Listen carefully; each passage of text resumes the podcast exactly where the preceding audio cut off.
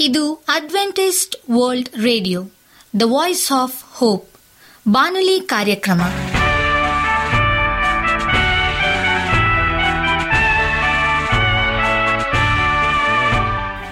ನಮಸ್ಕಾರ ಪ್ರೀತಿಯ ಕೇಳುಗರೆ, ನಾನು ನಿಮ್ಮ ಆಕಾಂಕ್ಷ ಪಾಲ್. ನಮ್ಮ ನಿಲಯದ ಕನ್ನಡ ಕಾರ್ಯಕ್ರಮಕ್ಕೆ ತಮ್ಮೆಲ್ಲರಿಗೂ ಆತ್ಮೀಯ ಸುಸ್ವಾಗತ.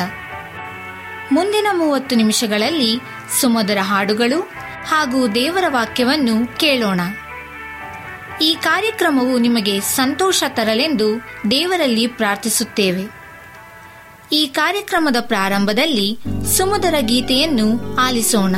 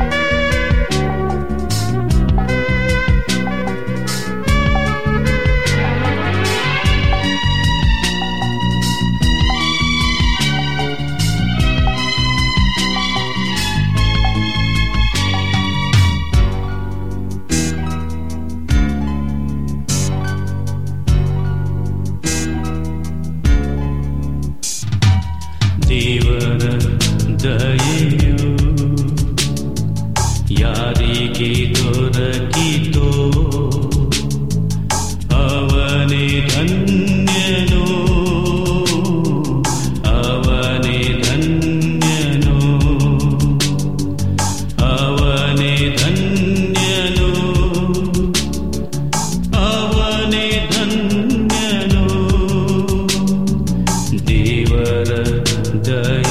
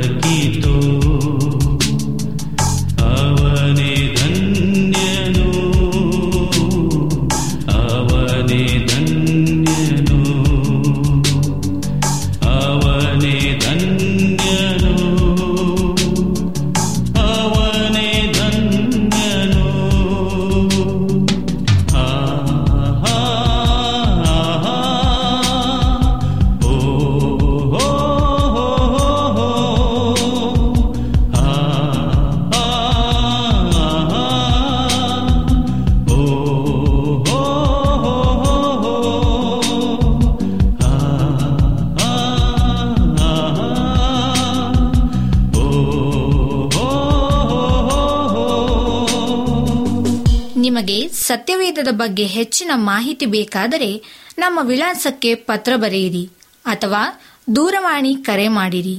ನಮ್ಮ ದೂರವಾಣಿಯ ಸಂಖ್ಯೆ ಒಂಬತ್ತು ಸೊನ್ನೆ ಆರು ಸೊನ್ನೆ ಆರು ಎಂಟು ನಾಲ್ಕು ಏಳು ಏಳು ಮೂರು ಹಾಗೂ ಎಂಟು ಮೂರು ಒಂಬತ್ತು ಸೊನ್ನೆ ಆರು ಸೊನ್ನೆ ಐದು ಎರಡು ಒಂಬತ್ತು ಒಂಬತ್ತು. ನಮ್ಮ ವಿಳಾಸ Adventist media centre SDA mission compound Salisbury park, market yard post, Pune ನಾಲ್ಕು ಒಂದು ಒಂದು ಸೊನ್ನೆ ಮೂರು ಏಳು, ಮಹಾರಾಷ್ಟ್ರ. ಈಗ ನಮ್ಮ ಬಾನಲಿ ಬೋಧಕರಾದಂಥ ಸುರೇಂದ್ರ ರವರಿಂದ ದೇವರ ವಾಕ್ಯವನ್ನು ಕೇಳೋಣ. ಹಣಕಾಸಿನ ನಿರ್ವಹಣೆಗಾಗಿ ದೈವಿಕ ತತ್ವಗಳು ಎಂಬುದಾಗಿ. ನಮಸ್ಕಾರ ಆತ್ಮೀಯ ಕೇಳಿಗರೆ, ಇದು ಅಡ್ವೆಂಟಿಸ್ಟ್ ವರ್ಲ್ಡ್ ರೇಡಿಯೋ ಅರ್ಪಿಸುವ ಅನುದಿನದ ಮನ್ನಾ ಬಾನುಲಿ ಕಾರ್ಯಕ್ರಮಕ್ಕೆ ತಮ್ಮೆಲ್ಲರಿಗೂ ನಿಮ್ಮ ಬಾನುಲಿ ಬೋಧಕನಾದ ಸುರೇಂದ್ರನು ಮಾಡುವ ನಮಸ್ಕಾರಗಳು. ಈ ಬಾನುಲಿ ಕಾರ್ಯಕ್ರಮವು ತಮ್ಮೆಲ್ಲರಿಗೂ ಸಂತಸ ತಂದಿದೆ ಎಂಬುದಾಗಿ ನಾವು ನಂಬುತ್ತೇವೆ ಮತ್ತು ನಿಮಗಾಗಿ ನಿತ್ಯವೂ ಪ್ರಾರ್ಥಿಸುತ್ತೇವೆ. ನಿಮ್ಮ ಅನಿಸಿಕೆ ಹಾಗೂ ಸಲಹೆ, ಪ್ರಾರ್ಥನಾ ವಿಜ್ಞಾಪನೆಗಳು ಇರುವುದಾದರೆ ನೀವು ನಮಗೆ ಪತ್ರಗಳ ಮೂಲಕವಾಗಿ ಅಥವಾ ದೂರವಾಣಿ ಮೂಲಕವಾಗಿ ಸಂಧಿಸಬಹುದು. ನಮ್ಮ ದೂರವಾಣಿ ಸಂಖ್ಯೆಯು ಒಂಬತ್ತು ಸೊನ್ನೆ ಆರು ಸೊನ್ನೆ ಆರು ಎಂಟು ನಾಲ್ಕು ಏಳು ಏಳು ಮೂರು. ಮತ್ತೊಂದು ಸಂಖ್ಯೆ ಒಂಬತ್ತು ಐದು ಏಳು ಒಂಬತ್ತು ಒಂದು ಎರಡು ಸೊನ್ನೆ ಒಂದು ಎರಡು ಎಂಟು. ನಮ್ಮ email address Surendra June four five six at Gmail dot com. ಈ ರೇಡಿಯೋ ಕಾರ್ಯಕ್ರಮವನ್ನು ನಿಮ್ಮ ಮೊಬೈಲ್ನಲ್ಲಿ ಸಹ ಕೇಳಬಹುದು. ನಿಮ್ಮಲ್ಲಿ ಐಫೋನ್ ಮತ್ತು ಆಂಡ್ರಾಯ್ಡ್ ಮೊಬೈಲ್ ಇರುವುದಾದರೆ ಪ್ಲೇಸ್ಟೋರ್ಗೆ ಹೋಗಿ A W R three sixty ಎಂಬ ಆ್ಯಪನ್ನು ಡೌನ್ಲೋಡ್ ಮಾಡಿಕೊಂಡು ನಮ್ಮ ಈ ಕನ್ನಡ ಕಾರ್ಯಕ್ರಮವನ್ನು ಕೇಳಬಹುದು. ಆತ್ಮೀಯ ಕೇಳಿಗರೆ, ಈ ಕಾರ್ಯಕ್ರಮದ ಮೂಲಕ ನೀವು ದೇವರ ಆಶೀರ್ವಾದ ಮತ್ತು ಅದ್ಭುತಗಳನ್ನು ಹೊಂದಿರುವುದಾದರೆ ನಿಮ್ಮ ಸಾಕ್ಷಿಯ ಜೀವಿತವನ್ನು ನಮ್ಮ ಕೂಡ ಹಂಚಿಕೊಳ್ಳುವಾಗೆ ತಮ್ಮಲ್ಲಿ ಕೇಳಿಕೊಳ್ಳುತ್ತೇವೆ. ಈ ದಿನ ಸತ್ಯವೇದ ಭಾಗದಿಂದ ಆರಿಸಿಕೊಂಡಂಥ ಶಿರನಾಮೆಯು ಹಣಕಾಸಿನ ನಿರ್ವಹಣೆಗಾಗಿ ದೈವಿಕ ತತ್ವಗಳು ಎಂಬುದಾಗಿ. ಹಣಕಾಸಿನ ವಿಚಾರದಲ್ಲಿ ಕರ್ತನಾದ ಯೇಸುವು ನಮಗೆ ನೀಡಿರುವ ಒಂದು ಉದಾಹರಣೆಯು ಆತನ ಸೇವೆಯನ್ನು ಮಾಡುವ ಎಲ್ಲ ಜನರು ಹಾಗೂ ಎಲ್ಲ ಕ್ರೈಸ್ತ ಸಭೆಗಳು ಅವಶ್ಯವಾಗಿ ಅನುಸರಿಸಬೇಕಾದದ್ದಾಗಿದೆ. ಯೇಸು ತನ್ನ ಮೂವತ್ತನೇ ವಯಸ್ಸಿನವರೆಗೆ ಬಡಗೆಯ ವೃತ್ತಿಯನ್ನು ಮಾಡುತ್ತಿದ್ದಾಗ ಆತನು ಪ್ರಾಮಾಣಿಕತೆಯಿಂದ ಯಾರಿಗೂ ಮೋಸ ಮಾಡದೆ ಮತ್ತು ಸಾಲದ ಹಿಡಿತಕ್ಕೆ ಒಳಗಾಗದೆ ತನ್ನ ಸಂಪಾದನೆಯ ಮೂಲಕ ಜೀವಿಸಿದರು. ಇದರ ನಂತರ ಅವರು ಮುಂದಿನ ಮೂರುವರೆ ವರ್ಷಗಳ ಕಾಲ ಪೂರ್ಣಾವಧಿಯ ದೇವರ ಸೇವೆ ಮಾಡಿದರು. ಆ ಅವಧಿಯಲ್ಲಿ ಅವರು ಹಣಕಾಸಿನ ವಿಷಯದಲ್ಲಿ ಕೆಲವು ಕಟ್ಟುನಿಟ್ಟಾದ ನಿಯಮಗಳನ್ನು ಇರಿಸಿಕೊಂಡಿದ್ದರು. ಏಸು ಅಪೋಸ್ತಲರೂ ಸಹ ಆ ಪ್ರಮುಖ ನಿಯಮಗಳನ್ನು ಶಿಸ್ತಿನಿಂದ ಚಾಚು ತಪ್ಪದೆ ಪಾಲಿಸಿದರು. ಕ್ರೈಸ್ತ ಸಭೆಯು ಕ್ರಿಸ್ತನ ದೇಹವಾಗಿದೆ. ಆದ್ದರಿಂದ ಅದು ಪ್ರಥಮ ಕ್ರಿಸ್ತನ ದೇಹ. ಅಂದರೆ ಸ್ವತಃ ಯೇಸು ಪಾಲಿಸಿದ ನಿಯಮಗಳನ್ನು ಅವಶ್ಯವಾಗಿ ಪಾಲಿಸಬೇಕು. ಎಲ್ಲ ಸಭೆಗಳು ಮತ್ತು ಕ್ರೈಸ್ತಿಯ ಸೇವೆಯಲ್ಲಿ ತೊಡಗಿರುವ ಎಲ್ಲರೂ ಈ ನಿಯಮವನ್ನು ಪಾಲಿಸುವುದು ಅವಶ್ಯವಾಗಿದೆ. ಹಣಕಾಸಿನ ಕುರಿತು ಈ ಮೂಲತತ್ವಗಳು ಯಾವುವು?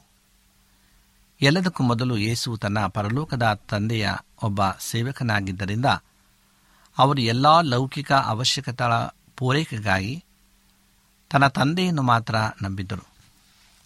ಅದು ಹೇಗೆಂದರೆ ಒಂದು ಸಂಸ್ಥೆಯಲ್ಲಿ ನೌಕರಿ ಮಾಡುವ ನೌಕರನು ತನ್ನ ಪ್ರತಿಯೊಂದು ಆರ್ಥಿಕ ಅವಶ್ಯಕತೆಯನ್ನು ಪೂರೈಸುವ ಜವಾಬ್ದಾರಿಯನ್ನು ಆ ಸಂಸ್ಥೆಯು ನೋಡಿಕೊಳ್ಳುತ್ತದೆ ಎಂಬ ನಿರೀಕ್ಷೆಯನ್ನು ಇರಿಸಿಕೊಳ್ಳುವ ಹಾಗೆ. ಈ ಕಾರಣಕ್ಕಾಗಿ ಯೇಸುವು ತನ್ನ ಹಣಕಾಸಿನ ಅವಶ್ಯಕತೆಗಳನ್ನು ತನ್ನ ತಂದೆಗೆ ಹೊರತಾಗಿ ಇನ್ಯಾರಿಗೂ ಯಾವತ್ತೂ ತಿಳಿಸಲಿಲ್ಲ. ಅವರು ತನ್ನ ಸೇವೆಯ ಬಗ್ಗೆ ಎಲ್ಲೂ ಪ್ರಚಾರ ಮಾಡಲಿಲ್ಲ. ಮತ್ತು ಯಾರಿಗೂ ತನ್ನ ಕೆಲಸದ ಬಗ್ಗೆ ವರದಿಗಳನ್ನು ಕಳುಹಿಸಿ ಅವರ ಸಹಾಯವನ್ನು ಯಾಚಿಸಲಿಲ್ಲ. ಯೇಸುವಿಗೆ ಸ್ವೇಚ್ಛಾಪೂರ್ವಕವಾಗಿ ಕಾಣಿಕೆಗಳನ್ನು ನೀಡುವಂತೆ ಸ್ವತಃ ದೇವರು ಕೆಲವು ಜನರನ್ನು ನೇರವಾಗಿ ಪ್ರೇರೇಪಿಸಿದರು. ಮತ್ತು ಇಂತಹ ಕಾಣಿಕೆಗಳನ್ನು ಆತನು ಸ್ವೀಕರಿಸಿದನು. ಈ ರೀತಿಯಾಗಿ ಪಡೆದ ಹಣದ ಚೀಲವನ್ನು ನಿರ್ವಹಿಸುವುದಕ್ಕೆ ಯೇಸು ಒಬ್ಬ ಖಜಾನಾಧಿಕಾರಿಯನ್ನ ಯೂದನನ್ನ ನೇಮಿಸಿದರು. ಲೂಕ ಎಂಟನೆಯದೆಯ ಎರಡು ಮತ್ತು ಮೂರರಲ್ಲಿ ಹೀಗೆ ಬರೆಯಲ್ಪಟ್ಟಿದೆ, ಮಗ್ದಳಲೆಂಬ ಮರಿಯಳು, ಯೋಹಾನಳು ಯರೋದನ ಮನೆಯವಾರ್ತೆವನಾದ ಕೂಚನ ಹೆಂಡತಿ, ಸುಸನ್ನಳು, ಇನ್ನು ಬೇರೆ ಅನೇಕರು ಇವರು ತಮ್ಮ ಆಸ್ತಿಯನ್ನು ಅಂದ. ಯೇಸು ಮತ್ತು ಆತನ ಹನ್ನೆರಡು ಮಂದಿ ಶಿಷ್ಯರಿಗೆ ಕೊಟ್ಟು ಉಪಚಾರ ಮಾಡುತ್ತಿದ್ದರು. ಮತ್ತು ಯೇಸು ಅವರ ಕೊಡುಗೆಗಳನ್ನು ಸ್ವೀಕರಿಸಿದರು. ಎರಡನೇದಾಗಿ ಏಸು ಪಡ್ಕೊಂಡ ಹಣವನ್ನು ಬಹಳ ಕಾಳಜಿಯಿಂದ ಉಪಯೋಗಿಸುತ್ತಿದ್ದರು. ನಮಗೆ ಸತ್ಯವಿದ ವಾಕ್ಯ ಇರ್ತದೆ ಯೋಹನ ಹದಿಮೂರು ಇಪ್ಪತ್ತ ಒಂಬತ್ತರಲ್ಲಿ ಏಸು ಹಣವನ್ನು ಹೇಗೆ ಉಪಯೋಗಿಸಿದರೆಂಬ ಒಂದು ಸೂಚನೆ ಸಿಗುತ್ತದೆ. ಅಲ್ಲಿ ಏಸು ಯೂದನಿಗೆ ಕೆಲವು ನಿರ್ದೇಶನಗಳನ್ನು ನೀಡಿದಾಗ, ಅಲ್ಲಿಂದ ಇತರ ಅಪೋಸ್ತಲರು ಏಸು ಸಾಮಾನ್ಯವಾಗಿ ಹಣವನ್ನು ಬಳಸುವ ಸಂಪ್ರದಾಯದ ಪ್ರಕಾರ ಆತನು ಯೂದನನ್ನು ಆದೇಶಿಸಿದ್ದಾನೆ ಎಂದು ಯೋಚಿಸಿದರು. ಅಂದರೆ, ಮೊದಲನೇದಾಗಿ ಅವಶ್ಯ ವಸ್ತುಗಳನ್ನು ಖರೀದಿಸುವುದಕ್ಕಾಗಿ ಎರಡನೇದಾಗಿ ಬಡ ಜನರಿಗೆ ಸಹಾಯ ಮಾಡುವುದಕ್ಕಾಗಿ ನಾವು ಹಣದ ಬಳಕೆಯಲ್ಲಿ ಯಾವಾಗಲೂ ಈ ಸೂತ್ರದಿಂದ ಮಾರ್ಗದರ್ಶನವನ್ನು ಪಡೆಯಬೇಕು. ಅಪೋಸ್ತಲರು ಯೇಸುವಿನ ಮಾದರಿಯನ್ನು ನಿಖರವಾಗಿ ಅನುಸರಿಸಿದರು. ಅವರು ಸಹ ತಮ್ಮ ಎಲ್ಲ ಕೊರತೆಗಳ ಪೂರೈಕೆಗಾಗಿ ತಮ್ಮ ಪರಲೋಕದ ತಂದೆಯನ್ನು ನಂಬಿದರು. ಹಾಗಾಗಿ ಅವರ ಖಾಸಗಿ ಅವಶ್ಯಕತೆಗಳು ಮತ್ತು ಸೇವೆಯ ಅವಶ್ಯಕತೆಗಳಿಗಾಗಿ ಯಾವ ಸಂದರ್ಭದಲ್ಲೇ ಆಗಲಿ ಅವರು ಯಾರನ್ನು ಸಂಪರ್ಕಿಸಲಿಲ್ಲ. ಬಾಯಿ ಮಾತಿನಿಂದ ಅಥವಾ ಪತ್ರದ ಮೂಲಕ ಹಾಗೆ ಮಾಡುವುದು ಹಣದ ಅವಶ್ಯಕತೆಯನ್ನು ಪರೋಕ್ಷವಾಗಿ ಇತರರಿಗೆ ಸೂಚಿಸಿದಂತೆ ಆಗುತ್ತಿತ್ತು. ಅಪೋಸ್ತರರು ಧನ ಸಂಗ್ರಹ ಮಾಡುವಂತೆ ಸಭೆಗಳಲ್ಲಿ ಉತ್ತೇಜಿಸಿದ್ದು ಯಾವಾಗಲೂ ಬಡ ವಿಶ್ವಾಸಿಗಳ ಸಹಾಯಕ್ಕಾಗಿ ಮಾತ್ರವೇ ಆಗಿತ್ತು. ಮತ್ತು ಯಾವತ್ತೂ ಬೇರೆ ಯಾವುದೇ ಕಾರಣಕ್ಕಾಗಿ ಆಗಿರಲಿಲ್ಲ ಎಂಬುದಾಗಿ ಎರಡು ಕೊರಿಂತ ಎಂಟು ಎರಡರಲ್ಲಿ ಮತ್ತು ಒಂಬತ್ತನೆಯ ದೇಹದಲ್ಲಿ ನೀವು ಓದುವುದಾದರೆ ಒಂದು ಕೊರಿಂತ ಹದಿನಾರನೇ ಒಂದರಿಂದ ಮೂರನೇ ವಚನಗಂಟ ನೀವು ಓದಿರಿ. ಕೆಲವು ಜನರು ಒಂದು ತಿಮೋತಿ ಐದು, ಹದಿನೇಳು ಮತ್ತು ಹದಿನೆಂಟರಲ್ಲಿ ತಪ್ಪಾಗಿ ಉಲ್ಲೇಖಿಸುತ್ತಾರೆ. ಬೋಧಕರುಗಳು ಮತ್ತು ಕ್ರೈಸ್ತ ಕಾರ್ಯಕರ್ತರಿಗೆ ಉತ್ತಮ ಸಂಬಳ ನೀಡುವುದು ಯೋಗ್ಯವೆಂದು ಬೋಧಿಸುತ್ತಾರೆ. ಆದರೆ ಈ ವಚನಗಳು ನಿಮಗವಾಗಿ ಏನು ನಿಜವಾಗಿ ತಿಳಿಸುವುದೇನು? ಚೆನ್ನಾಗಿ ಅಧಿಕಾರ ನಡೆಸುವ ಸಭೆಯ ಹಿರಿಯರನ್ನು ಅವರೊಳಗೆ ವಿಶೇಷವಾಗಿ ಪ್ರಸಂಗದಲ್ಲಿಯೂ, ಉಪದೇಶದಲ್ಲಿಯೂ ಕಷ್ಟಪಡುವವರನ್ನು ಇಮ್ಮಡಿಯಾದ ಮಾನಕಯೋಗ್ಯರೆಂದು ಎಣಿಸಬೇಕು. ಕಣ ತುಳಿಯುವ ಎತ್ತಿನ ಬಾಯಿ ಕಟ್ಟಬಾರದು. ಆಳು ತನ್ನ ಕೂಲಿಗೆ ಯೋಗ್ಯನಾಗಿದ್ದಾನೆ ಎಂತಲೂ ಶಾಸ್ತ್ರದಲ್ಲಿ ಹೇಳಿದೆಯಲ್ಲ ಎಂಬುದಾಗಿ. ಈ ವಚನಗಳು ಹಣದ ವಿಚಾರವಾಗಿ ಏನನ್ನೂ ಹೇಳುತ್ತಿಲ್ಲ. ಅವು ಕಲಿಸುತ್ತಿರುವುದು ಬೋಧನೆಯಲ್ಲಿ ಶ್ರಮಿಸುವ ಸಭಾ ಹಿರಿಯರಿಗೆ, ಸಭೆಯ ಜನರು ಎರಡರಷ್ಟು ಮಾನ್ಯತೆಯನ್ನು ಸಲ್ಲಿಸಬೇಕು ಎಂಬುದಾಗಿ ಮಾತ್ರ. ಈ ವಚನದಲ್ಲಿ ಪ್ರಸ್ತಾಪ ಮಾಡಿರುವುದು ಹಣದ ವಿಚಾರವಾಗಿದ್ದರೆ ಸಭೆಗಳು ತಮ್ಮ ಸಭಾ ಹಿರಿಯರಿಗೆ, ಸಭೆಯ ಇತರರಿಗಿಂತ ಎರಡರಷ್ಟು ವೇತನವನ್ನು ನೀಡಲು ದೇವರು ಆಜ್ಞಾಪಿಸುತ್ತಿದ್ದರು. ಅದು ಹಾಸ್ಯಾಸ್ಪದವಾಗಿದೆ. ವಾಸ್ತವವಾಗಿ ಇಲ್ಲಿ ಅಪೋಸ್ತಲ ಪೌಲನು ವಿಶ್ವಾಸಿಗಳು ಸಭಾ ಹಿರಿಯರನ್ನು ಪ್ರಶಂಸಿಸಿ ಗೌರವಿಸುವುದನ್ನು ಕಲಿಸುತ್ತಿದ್ದಾನೆ. ಅವನ ಮಾತಿನ ತಾತ್ಪರ್ಯ, ಕಣವನ್ನು ತುಳಿದು ಫಸಲನ್ನು ಕೊಡುವ ಎತ್ತಿಗೆ ಧಾನ್ಯವನ್ನು ತಿನ್ನುವ ಹಾಗೆ ಬೋಧಕರಿಗೆ ಸಲ್ಲತಕ್ಕ ಗೌರವವನ್ನು ಸಲ್ಲಿಸಿರಿ ಎಂಬುದಾಗಿ. ಹಾಗಾದರೆ ಸಭೆಯ ಸದಸ್ಯರಿಂದ ಸಭೆಯ ಹಿರಿಯರಿಗೆ ಸಲ್ಲತಕ್ಕ ಪ್ರಾಥಮಿಕ ಸಂಬಳ ಮಾನ್ಯತೆಯಾಗಿದೆ. ಮೆಚ್ಚುಗೆ ಮತ್ತು ಕೃತಜ್ಞತೆ. ಮತ್ತು ಹಣವಲ್ಲ. ಇದು ಒಂದು ತಿಸಲನಿಕ ಐದನೇ ದೇಹ ಹನ್ನೆರಡು ಮತ್ತು ಹದಿಮೂರರಲ್ಲಿ ಪೌಲನ್ನು ನೀಡಿರುವ ಬೋಧನೆಯನ್ನು ಹೋಲುತ್ತದೆ. ನಿಮ್ಮ ನಡುವೆ ಪ್ರಯಾಸಪಟ್ಟು ಶ್ರಮಿಸುವಂಥ ಮುಖ್ಯಸ್ಥರನ್ನು ಸನ್ಮಾನಿಸಿರಿ. ಅವರಿಗೆ ಧಾರಾಳವಾಗಿ ಮೆಚ್ಚುಗೆ ಮತ್ತು ಪ್ರೀತಿಯನ್ನು ತೋರಿಸಿರಿ. ಹಾಗಿದ್ದರೂ ಕ್ರೈಸ್ತ ಕೆಲಸಗಾರರಿಗೆ ಧನ ಸಹಾಯ ಮಾಡುವ ಕುರಿತಾಗಿ ಪೌಲನು ಒಂದು ಕುರಿಂದ ಒಂಬತ್ತು ಏಳರಲ್ಲಿ ಹದಿನೆಂಟನ ವಚನಗಳನ್ನು ಓದುವಾಗ ಅಲ್ಲಿ ಹೇಳ್ತಾನೆ, ಆತನು ಹೇಳಿರುವಂತೆ ಯಾವ ಸಿಪಾಯಿಯಾದರೂ ಸ್ವಂತ ಖರ್ಚಿನಿಂದ ಯುದ್ಧಕ್ಕೆ ಹೋಗುವುದುಂಟೆ. ದ್ರಾಕ್ಷ ತೋಟವನ್ನು ಮಾಡಿದವನು ಅದರ ಫಲವನ್ನು ತಿನ್ನದೇ ಇರುವುದುಂಟೋ. ಪಶುಗಳನ್ನು ಸಾಕಿದವನು ಅವುಗಳ ಐನಿನಿಂದ ಜೀವಿಸದೇ ಇರುವುದುಂಟೋ. ನಾವು ನಿಮಗೋಸ್ಕರ ಆತ್ಮ ಸಂಬಂಧವಾದ ಬೀಜವನ್ನು ಬಿತ್ತಿದ ಮೇಲೆ ನಿಮ್ಮಿಂದ ಶಾರೀರಿಕ ಸಂಬಂಧವಾದ ಪೈರನ್ನು ಕೊಯ್ಯುವುದು ದೊಡ್ಡದೋ. ಆದರೆ ಪೌಲನು ಇನ್ನೂ ಮುಂದುವರಿಸಿ ಹೀಗೆ ಹೇಳ್ತಾನೆ, ಆದರೂ ನಾವು ಈ ಹಕ್ಕನ್ನು ಸಾಧಿಸದೆ ಕ್ರಿಸ್ತನ ಸ್ವಾರ್ಥೆಗೆ ಅಡ್ಡಿ ಮಾಡಬಾರದೆಂಬ ಎಲ್ಲವನ್ನೂ ಸಹಿಸಿಕೊಂಡೆವು. ಹೌದು, ಕರ್ತನು ಸಹ ಸುವಾರ್ತೆಯನ್ನು ಸಾರುವವರು, ಸುವಾರ್ತೆಯಿಂದಲೇ ಜೀವನ ಮಾಡಬೇಕೆಂದು ನೇಮಿಸಿದನು. ನಾನಂತೂ ಈ ಹಕ್ಕುಗಳಲ್ಲಿ ಒಂದನ್ನು ನಡೆಸಲಿಲ್ಲ. ಅದಕ್ಕಿಂತ ಸಾಯುವುದೇ ನನಗೆ ಲೇಸು. ಹೊಗಳಿಕೊಳ್ಳುವುದಕ್ಕೆ ನನಗಿರುವ ಈ ಆಸ್ಪದವನ್ನು ಯಾರೂ ತೆಗೆದು ಬಿಡಬಾರದು ನಾನು ಸುವಾರ್ತೆಯನ್ನು ಸಾರಿದರೂ ಹೊಗಳಿಕೊಳ್ಳುವುದಕ್ಕೆ ನನಗೇನು ಆಸ್ಪದವಿಲ್ಲ. ಸಾರಲೇಬೇಕೆಂಬ ನಿರ್ಬಂಧ ನನಗುಂಟು. ಸಾರದಿದ್ದರೆ ನನ್ನ ಗತಿ ಏನು ಹೇಳಲಿ ನಾನು ಸ್ವತಃ ಇಷ್ಟದಿಂದ ಈ ಕೆಲಸವನ್ನು ಮಾಡಿದರೆ ನನಗೆ ಬಹುಮಾನ ದೊರೆಯುವುದು. ಮತ್ತೊಬ್ಬನ ಒತ್ತಾಯದಿಂದ ಮಾಡಿದರೆ ಮನೆ ವಾರ್ತೆಯು ನನ್ನ ವಶಕ್ಕೆ ಕೊಡಲ್ಪಟ್ಟಿದೆ. ಹಾಗಾದರೆ ನನಗಾಗುವ ಬಹುಮಾನವೇನು? ನನ್ನ ಸಂಬಳ ಸುವಾರ್ತೆಯನ್ನು ಸಾರುವಾಗ ಅದರಿಂದ ಜೀವನ ಮಾಡುವ ಹಕ್ಕನ್ನು ಸಾಧಿಸದೆ ಉಚಿತಾರ್ಥವಾಗಿ ಅದನ್ನು ಎಲ್ಲರಿಗೂ ದಾನ ಮಾಡುವುದೇ ನನಗೆ ಬಹುಮಾನ. ಹಾಗಾಗಿ ಪೌಲನು ಯಾವತ್ತೂ ವೇತನಕ್ಕಾಗಿ ಅಥವಾ ಬಹುಮಾನಗಳನ್ನು ಗಳಿಸುವುದಕ್ಕಾಗಿ ದೇವರ ವಾಕ್ಯದ ಬೋಧನೆಯನ್ನು ಮಾಡಲಿಲ್ಲ. ಆದರೆ ಆತನು ಕ್ರಿಸ್ತನ ಪ್ರೀತಿಯಿಂದ ಒತ್ತಾಯಿಸಲ್ಪಟ್ಟನು ಮತ್ತು ದೇವರು ಸುವಾರ್ಥ ಪ್ರಸಾರದ ಕೆಲಸವನ್ನು ನಿರ್ವಹಿಸುವಂತೆ ಆತನಿಗೆ ವಹಿಸಿದ್ದರಿಂದ ಅದನ್ನು ಮಾಡಿದನು. ಅದಲ್ಲದೆ ಸುವಾರ್ತೆಯನ್ನು ಕೇಳಿಸಿಕೊಳ್ಳುವುದಕ್ಕೆ ದೇವರಿಗೆ ಹಣವನ್ನು ಕೊಡಬೇಕಾಗುತ್ತದೆ ಎಂಬ ಭಾವನೆ ಜನರಲ್ಲಿ ಉಂಟಾಗದಿರಲಿ ಎಂಬ ಉದ್ದೇಶದಿಂದ ಆತನು ಸುವಾರ್ತೆಯನ್ನು ಉಚಿತವಾಗಿ ಯಾವುದೇ ಶುಲ್ಕವಿಲ್ಲದೆ ಇತರರಿಗೆ ಕೊಡಲು ಬಯಸಿದನು ಮತ್ತು ತನ್ನ ಮಾದರಿಯನ್ನು ಇತರರು ಅನುಸರಿಸಬೇಕೆಂದು ಆತನು ಹೇಳಿದನು. ಈ ವಾಕ್ಯವು ಒಂದು ಕೋರಿಂದ ಹನ್ನೊಂದು ಒಂದರಲ್ಲಿ ಇರ್ತದೆ ಮತ್ತು ಫಿಲಿಪ ಮೂರನೇದೆಯ ಹದಿನೇಳನೇ ವಚನವನ್ನು ನೀವು ನೋಡಿ. ಹಾಗಾದರೆ ಹೊಸ ಒಡಂಬಡಿಕೆಯ ಬೋಧನೆಯಲ್ಲಿ ನಮಗೆ ಕಂಡುಬರುವುದು ಏನೆಂದರೆ ಕರ್ತನ ಸೇವಕನು ತನ್ನ ಜೀವನ ನಿರ್ವಹಣೆಗಾಗಿ ಕೊಡುಗೆಗಳನ್ನು, ಅಂದರೆ ಸ್ವತಃ ಏಸು ಸ್ವೀಕರಿಸಿದಾಗೆ ಸ್ವೀಕರಿಸಬಹುದು. ಆದರೆ ಈ ವಿಷಯದಲ್ಲಿ ನಾವು ಕೆಲವು ಅಂಶಗಳನ್ನು ಗಮನಿಸ್ತೇವೆ ಯಾವ ಕ್ರೈಸ್ತ ಕೆಲಸಗಾರನಿಗೂ ತಿಂಗಳ ವೇತನವು ಯಾವತ್ತೂ ಕೊಡಲ್ಪಡಲಿಲ್ಲ. ಏಸು ತನ್ನ ಶಿಷ್ಯರಿಗೆ ಯಾವುದೇ ಪಗಾರವನ್ನು ಅಥವಾ ಸಂಬಳವನ್ನು ನೀಡುವ ವಾಗ್ದಾನ ಮಾಡಲಿಲ್ಲ. ಅಪೋಸ್ತಲರು ಯಾವ ಸಂಬಳವನ್ನೂ ಪಡೆಯಲಿಲ್ಲ.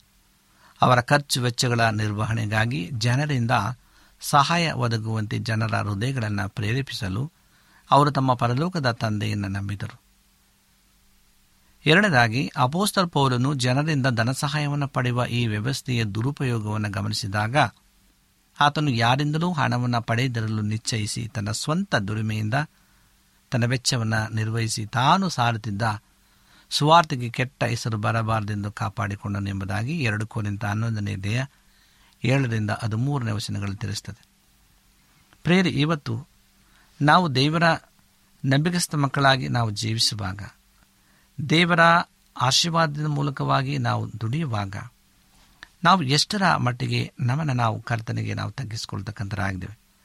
ಹಣಕಾಸಿನ ವಿಷಯದಲ್ಲಿ ನಾವು ಹೇಗೆ ಕರ್ತನಿಗೆ ನಾವು ನಂಬಿಕಸ್ಥರಾಗಿರುವಂಥರಾಗಿದ್ದೇವೆ ಪ್ರೇರೆ, ನಾವು ಚಿಕ್ಕದರಲ್ಲಿ, ಅಂದರೆ ಸಣ್ಣ ವಿಷಯದಲ್ಲಿ ನಾವು ನಂಬಿಕಸ್ಥರಾಗಿದ್ದರೆ ದೇವರು ನಮ್ಮನ್ನು ದೊಡ್ಡ ಕಾರ್ಯದಲ್ಲಿ ಆತನು ನಿಯೋಗಿಸ್ತಕ್ಕಂಥನಾಗಿದ್ದಾನೆ. ತೆಸಲೋನಿಕದ ಕ್ರೈಸ್ತರಿಂದಲೂ ಸಹ ಪೌಲನು ಯಾವತ್ತೂ ಹಣವನ್ನು ಸಹ ಸ್ವೀಕರಿಸಲಿಲ್ಲ ಎಂಬುದಾಗಿ ಎರಡು ತೆಸಲೋನಿಕ ಮೂರನೇ ದೇಹ ಎಂಟು ಹತ್ತರಲ್ಲಿ ಹೇಳ್ತಾನೆ ಹೀಗೆ, ನಾವು ಹಣ ಕೊಡದೆ ಯಾರ ಬಳಿಯಲ್ಲಿಯೂ ಊಟ ಮಾಡಲಿಲ್ಲ. ನಿಮ್ಮಲ್ಲಿ ಒಬ್ಬರಿಗೂ ಭಾರವಾಗಬಾರದೆಂಬ ಹಗಲಿರಲು, ಕಷ್ಟದಿಂದಲೂ, ಪ್ರಯಾಸದಿಂದಲೂ ದುಡಿದು ಜೀವನ ಮಾಡಿಕೊಂಡೆವು. ನಿಮ್ಮಿಂದ ಪೋಷಣೆ ಹೊಂದುವುದಕ್ಕೆ ನಮಗೆ ಹಕ್ಕಿಲ್ಲವೆಂದು ಹಾಗೆ ಮಾಡಲಿಲ್ಲ. ಸ್ವತಃ ಕೈಗಳಿಂದ ಕೆಲಸ ಮಾಡಿ, ಊಟ ಮಾಡುವುದರಲ್ಲಿ ನೀವು ನಮ್ಮನ್ನು ಅನುಸರಿಸುವುದಕ್ಕಾಗಿ ನಿಮಗೆ ಮಾದರಿಯಾಗಿ ಇರೋಣವೆಂದು ಹೀಗೆ ಮಾಡಿದವು ಎಂಬುದಾಗಿ ಬರೀತಾನೆ ಹಾಗೆಯೇ ಎಬೇಸದ ಕ್ರೈಸ್ತರಿಂದಲೂ ಪೌಲನು ಯಾವತ್ತೂ ಹಣವನ್ನು ಸ್ವೀಕರಿಸಲಿಲ್ಲ. ಅಪೋಸ ಕೃತಿಗಳು ಇಪ್ಪತ್ತನೇ ದೇಹ ಮೂವತ್ತೊಂದರಿಂದ ಮೂವತ್ತರಲ್ಲಿ ಹೇಳಿದಂತೆ, ನಾನು ಮೂರು ವರ್ಷ ನಿಮ್ಮ ನಡುವೆ ಇದ್ದಾಗ ನಿಮ್ಮಿಂದ ಬೆಳ್ಳಿ ಬಂಗಾರವನ್ನಾಗಲಿ ಹುಡುಗಿ ತೊಡುಗೆಯನ್ನಾಗಲಿ ಬಯಸಲಿಲ್ಲ. ನನ್ನ ಕೈಗಳೇ ಕೆಲಸ ಮಾಡಿ, ನನ್ನ ಕೊರತೆಗಳನ್ನು, ನನ್ನ ಜೊತೆಯಲ್ಲಿದ್ದವರ ಕೊರತೆಗಳನ್ನು ನೀಗಿದ್ದನ್ನು ನೀವೇ ಬಲ್ಲಿರಿ. ಎಲ್ಲ ವಿಷಯಗಳಲ್ಲಿ ನಾನು ನಿಮಗೆ ಮಾದರಿ ತೋರಿಸಿದ್ದೇನೆ. ನೀವು ಹಾಗೆಯೇ ದುಡಿದು, ಬಲವಿಲ್ಲದವರಿಗೆ ಉಪಕಾರ ಮಾಡಬೇಕು ಮತ್ತು ತೆಗೆದುಕೊಳ್ಳುವುದಕ್ಕಿಂತ ಕೊಡುವುದೇ ಹೆಚ್ಚಿನ ಭಾಗ್ಯ ಎಂಬುದಾಗಿ ಕರ್ತನಾದ ಏಸು ತಾನೇ ಹೇಳಿದ ಮಾತುಗಳನ್ನು ನೆನಪಿನಲ್ಲಿಟ್ಟುಕೊಳ್ಳು ಎಂಬುದಾಗಿ ಆತನು ಹೇಳ್ತಾನೆ. ಹಣಕಾಸಿನ ವಿಷಯದಲ್ಲಿ ಪೌಲನ್ನು ಮಾಡಿದಂತೆ ಕರ್ತನ ಪ್ರತಿಯೊಬ್ಬ ಸೇವಕನೂ ಕೂಡ ತಾನು ಕ್ರಿಸ್ತನ ಮನೋಭಾವವನ್ನು ಪ್ರಕಟಿಸಿಕೊಳ್ಳುತ್ತಾನೆಂಬ ಖಾತರಿ ಮಾಡಿಕೊಳ್ಳಬೇಕಾಗಿದೆ. ಆತ್ಮೀಯ ಸಹೋದರ ಸಹೋದರಿಯರೇ, ಇಂದು ಅಂತ್ಯಕಾಲದಲ್ಲಿ ನಾವು ಜೀವಿಸ್ತಾ ಇದ್ದೇವೆ. ದೇವರ ಭರಣವು ಅತಿ ಶೀಘ್ರವಾಗಿದೆ. ಆದ್ದರಿಂದ ನಮ್ಮನ್ನು ನಾವು ನಂಬಿಗಸ್ಥರಾಗಿ ನಾವು ನಡೆಸಿಕೊಳ್ಳಬೇಕಾಗಿದೆ. ಹಣದ ವಿಷಯದಲ್ಲಿ ನಂಬಿಗಸ್ಥರಾಗಿ ಇರುವವರಿಗೆ ಮಾತ್ರವೇ ನಿಜವಾದ ಧನವನ್ನು ಕೊಡುವುದಾಗಿ ಕರ್ತನೆ ಹೇಳ್ತಾನೆ. ಅಂದರೆ ದೈವಿಕ ಪ್ರಕಟಣೆ ಮತ್ತು ಪವಿತ್ರಾತ್ಮನ ಆ ಒಂದು ಆಶೀರ್ವಾದ ಸಂಪತ್ತು ಸಿಗ್ತದೆ ಎಂಬುದಾಗಿ ಲೂಕ ಹದಿನಾರನೇದೆಯ ಹನ್ನೊಂದನೇ ವರ್ಷದಲ್ಲಿ ನಾವು ಮನಸ್ಸಿನಲ್ಲಿ ಇರಿಸಬೇಕಾದಂಥ ಇನ್ನೊಂದು ಪ್ರಮುಖ ಅಂಶ ಏನೆಂದರೆ ಕರ್ತನ ಒಬ್ಬ ಸೇವಕನು, ಅವಿಶ್ವಾಸಿಗಳು ಅಥವಾ ತನಗಿಂತ ಬಡವರಾದ ಜನರಿಂದ ಹಣದ ಕಾಣಿಕೆಯನ್ನು ಎಂದಿಗೂ ಸ್ವೀಕರಿಸಬಾರದು. ಆತನಿಗಿಂತ ಬಡವನಾದ ಒಬ್ಬನು ಯಾವುದೇ ಕೊಡುಗೆಯನ್ನು ನೀಡಿದರೂ ಅದನ್ನು ಸ್ವತಃ ಅವಶ್ಯಕತೆಗಳಿಗೆ ಯಾವತ್ತೂ ಉಪಯೋಗಿಸಬಾರದು ಮತ್ತು ಅದನ್ನು ಸಭೆಯ ಕಾಣಿಕೆ ಪೆಟ್ಟಿಗೆ ಹಾಕಬೇಕು. ಪ್ರೇರೆ ಇಂದು ನೀವು ಹಣದ ಅಂದರೆ ಕೊಡುವುದರ ವಿಚಾರವಾಗಿ ಮೊದಲು ದಯವಿಟ್ಟು ಈ ಕೆಳಗಿನ ಪ್ರಶ್ನೆಗಳಿಗೆ ನೀವು ಹೌದು ಎಂದು ಉತ್ತರಿಸುವರೆಂದು ನಾವು ಖಚಿತಪಡಿಸಿಕೊಳ್ತೇನೆ. ಮೊದಲನೇದಾಗಿ, ನೀವು ದೇವರ ಮಗುವಾಗಿ ಹೊಸದಾಗಿ ಹುಟ್ಟಿದ್ದೀರಾ? ಎರಡನೇದಾಗಿ, ನಿಮ್ಮ ಕುಟುಂಬದ ಅವಶ್ಯಕತೆಗಳಿಗಾಗಿ ನಿಮ್ಮಲ್ಲೂ ಸಾಕಷ್ಟು ಹಣವಿದೆಯಾ? ಮೂರನೇದಾಗಿ, ನೀವು ಸಾಲದಿಂದ ಅಥವಾ ಮನೆಯ ಖರೀದಿಯ ಸಾಲದ ಹೊರತಾಗಿ ಮುಕ್ತರಾಗಿದ್ದೀರಾ? ನಾಲ್ಕನೇದಾಗಿ, ನೀವು ಎಲ್ಲ ಜನರೊಂದಿಗೆ ಸಮಾಧಾನದಲ್ಲಿದ್ದೀರಾ? ಐದನೇದಾಗಿ, ನೀವು ಸಂತೋಷವಾಗಿ ಕೊಡುತ್ತಿದ್ದೀರಾ ಈ ವಿಚಾರಗಳನ್ನು ನಮ್ಮ ಜೀವನದಲ್ಲಿ ನಾವು ಮೊದಲು ನಾವು ಅಳವಡಿಸಿಕೊಂಡು ನಾವು ಜೀವಿಸುವುದಾದರೆ ಹಣದ ವಿಷಯದಲ್ಲಿ ದೇವರಿಗೆ ನಾವು ನಂಬಿಗಸ್ತರಾಗಿರ್ತಕ್ಕಂಥರಾಗಿದ್ದೇವೆ ಹಾಗಾಗಿ ದೇವರು ನಮ್ಮೆಲ್ಲರನ್ನ ಈ ವಾಕ್ಯದ ಮೂಲಕವಾಗಿ ಆಶೀರ್ವಾದ ಮಾಡಲಿ. ನಾವು ನಂಬಿಗಸ್ತರಾಗಿರೋಣ. ದೇವರ ಬಣ್ಣದಲ್ಲಿ ನಾವು ಸಿದ್ಧರಾಗಿ ಸಿದ್ಧರಾಗಿ ಜೀವಿಸುವ ಈ ವಾಕ್ಯಗಳನ್ನು ದೇವರು ಆಶೀರ್ವಾದ ಮಾಡಲಿ. ನಮ್ಮ ಕಣ್ಣುಗಳನ್ನು ಮುಚ್ಚಿ ಪ್ರಾರ್ಥನೆಯನ್ನು ಮಾಡೋಣ. ಭೂಮಿ ಆಕಾಶಗಳ ಒಡೆಯನೆ ಸರ್ವಸಕ್ತನೇ ಪರಿಶುದ್ಧನಾದಂಥ ದೇವರೇ, ನಿನಗೆ ಸ್ತೋತ್ರಪ್ಪ. ನಿನ್ನ ಅಪಾರವಾದಂಥ ಕೃಪೆಗಳಿಗಾಗಿ ಸ್ತೋತ್ರ, ನೀನು ಕೊಟ್ಟಂಥ ಆಶೀರ್ವಾದಗಳಿಗಾಗಿ ಸ್ತೋತ್ರ ತಂದೆ. ಈ ಸಮಯದಲ್ಲಿ ನಿನ್ನ ವಾಕ್ಯವನ್ನು ಧ್ಯಾನಿಸಿದ್ದೇವೆ. ಹಣದ ವಿಚಾರದಲ್ಲಿ ನಾವು ನಂಬಿಕೆಸರಾಗಿರಬೇಕು ಎಂಬುದಾಗಿ. ಹೌದು ದೇವರೇ, ನಾವು ನಂಬಿಕೆಸರಾಗಿ ಜೀವಿಸುವಂತೆ ನಮ್ಮನ್ನು ಬಲಪಡಿಸು, ಆಶೀರ್ವಾದ ಮಾಡು. ಈ ವಾಕ್ಯಗಳನ್ನು ಕೇಳುವಂಥ ಪ್ರತಿಯೊಬ್ಬರು ನಂಬಿಕೆಸರಾಗಿ ಜೀವಿಸುವಾಗ ನಿನ್ನ ಕೃಪೆ ಮಾಡಿಸಪ್ಪ ಯಾರ್ಯಾರು ಕಷ್ಟದಲ್ಲಿ, ನೋವಿನಲ್ಲಿ ದುಃಖದಲ್ಲಿದ್ದಾರೋ ಅವರ ಕಣ್ಣೀರನ್ನು ಒರೆಸು. ನಿನ್ನ ಸಹಾಯವನ್ನು ಅವರ ಮೇಲೆ ಸುರಿಸು. ಪ್ರಾರ್ಥನೆ ಕೇಳಿದಕ್ಕಾಗಿ ಸ್ತೋತ್ರ. ಎಲ್ಲ ವಿಜ್ಞಾಪನೆಗಳನ್ನು ಯೇಸುವಿನ ನಾಮದಲ್ಲಿ ಬೇಡುತ್ತೇನೆ ತಂದೆಯೇ. ಆಮೇಲೆ ನಿಮಗೆ ಸತ್ಯವೇದದ ಬಗ್ಗೆ ಹೆಚ್ಚಿನ ಮಾಹಿತಿ ಬೇಕಾದರೆ ನಮ್ಮ ವಿಳಾಸಕ್ಕೆ ಪತ್ರ ಬರೆಯಿರಿ ಅಥವಾ ದೂರವಾಣಿ ಕರೆ ಮಾಡಿರಿ. ನಮ್ಮ ದೂರವಾಣಿಯ ಸಂಖ್ಯೆ ಒಂಬತ್ತು ಸೊನ್ನೆ ಆರು ಸೊನ್ನೆ ಆರು ಎಂಟು ನಾಲ್ಕು ಏಳು ಏಳು ಮೂರು ಹಾಗೂ ಎಂಟು ಮೂರು, ಒಂಬತ್ತು ಸೊನ್ನೆ, ಆರು ಸೊನ್ನೆ, ಐದು ಎರಡು, ಒಂಬತ್ತು ಒಂಬತ್ತು. ನಮ್ಮ ವಿಳಾಸ Adventist media centre, SDA mission compound, Salisbury park, market yard post, Pune ನಾಲ್ಕು ಒಂದು ಒಂದು, ಸೊನ್ನೆ ಮೂರು ಏಳು, ಮಹಾರಾಷ್ಟ್ರ. ಮತ್ತೆ ಮುಂದಿನ ಕಾರ್ಯಕ್ರಮದಲ್ಲಿ ಭೇಟಿಯಾಗುವ. ನಮಸ್ಕಾರಗಳು. ದೇವರ ದಯೆಯು ಯಾರಿಗೆ ದೊರಕಿತೋ?